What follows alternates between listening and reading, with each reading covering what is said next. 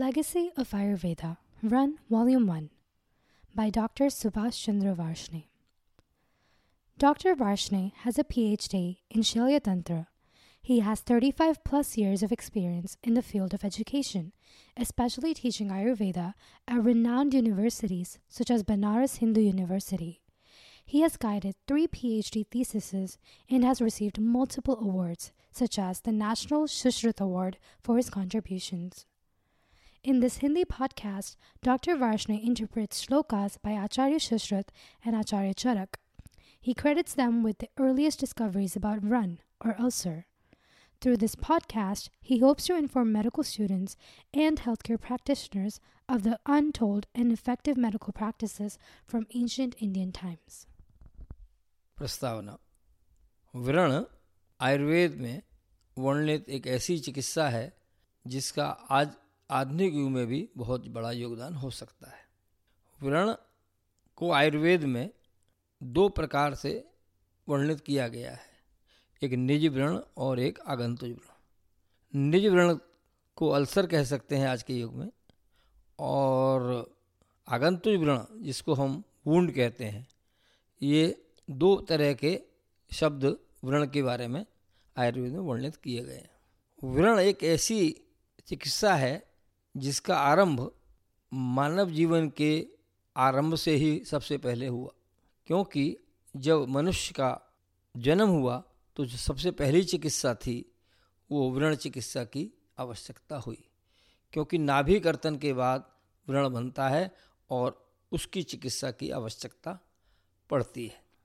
आयुर्वेद में व्रण का बहुत ज़्यादा वर्णन हमको देखने को मिलता है। जब पूरा विश्व चिकित्सा के क्षेत्र में बहुत ज़्यादा नहीं जानता था और शल्य चिकित्सा तो एकदम अंधकार के रूप में थी।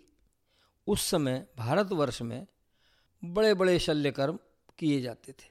प्लास्टिक सर्जरी इसका एक ज्वलंत उदाहरण है, क्योंकि पूरे विश्व में आज सुश्रुत का नाम बड़े आदर से प्लास्टिक सर्जन के रूप में जाना जाता है। यदि हम सुश्रुत संहिता का अध्ययन करें, जो कि एक शल्य तंत्र प्रधान ग्रंथ है, शल्य चिकित्सा का एक बहुत ही अच्छा ग्रंथ है। तो हमें पता चलता है कि व्रण के विषय में आचार्य सुश्रुत ने बहुत ज़्यादा उसकी परिभाषा, उसके लक्षण, उसके प्रकार, उसकी प्रोग्नोसिस उसके उपद्रव साथ साथ उसमें साठ प्रकार की चिकित्सा का वर्णन हमको देखने को मिलता है। पुस्तक लिखने का उद्देश्य सुश्रुत में वर्णित जो वर्ण के विषय में उपलब्ध सामग्री है, उसको सबके सामने, पूरे विश्व के सामने लाना।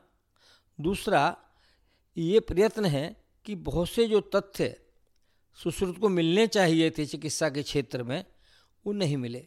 चाहे वो व्रण के परीक्षा के विषय में रहे हों, व्रण की अवस्थाओं के विषय में हों, व्रण की प्रोग्नोसिस के विषय में रहे हों जो सुश्रुत ने जो वर्णन किया है तो उसके योगदान को सबके सामने लाना।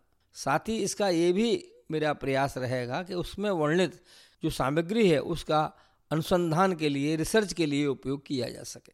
तीसरा मेरा एक और अथक प्रयास ये रहेगा कि आप सुश्रुत संहिता के वर्णित जो सामग्री है, उसको बहुत सरल भाषा में, जैसा कि मैंने समझा है, उसको सबके सामने रखना, ताकि विद्यार्थी उसको आसानी से समझ सकें और उसको समझ के अपने जीवन में उतार सकें।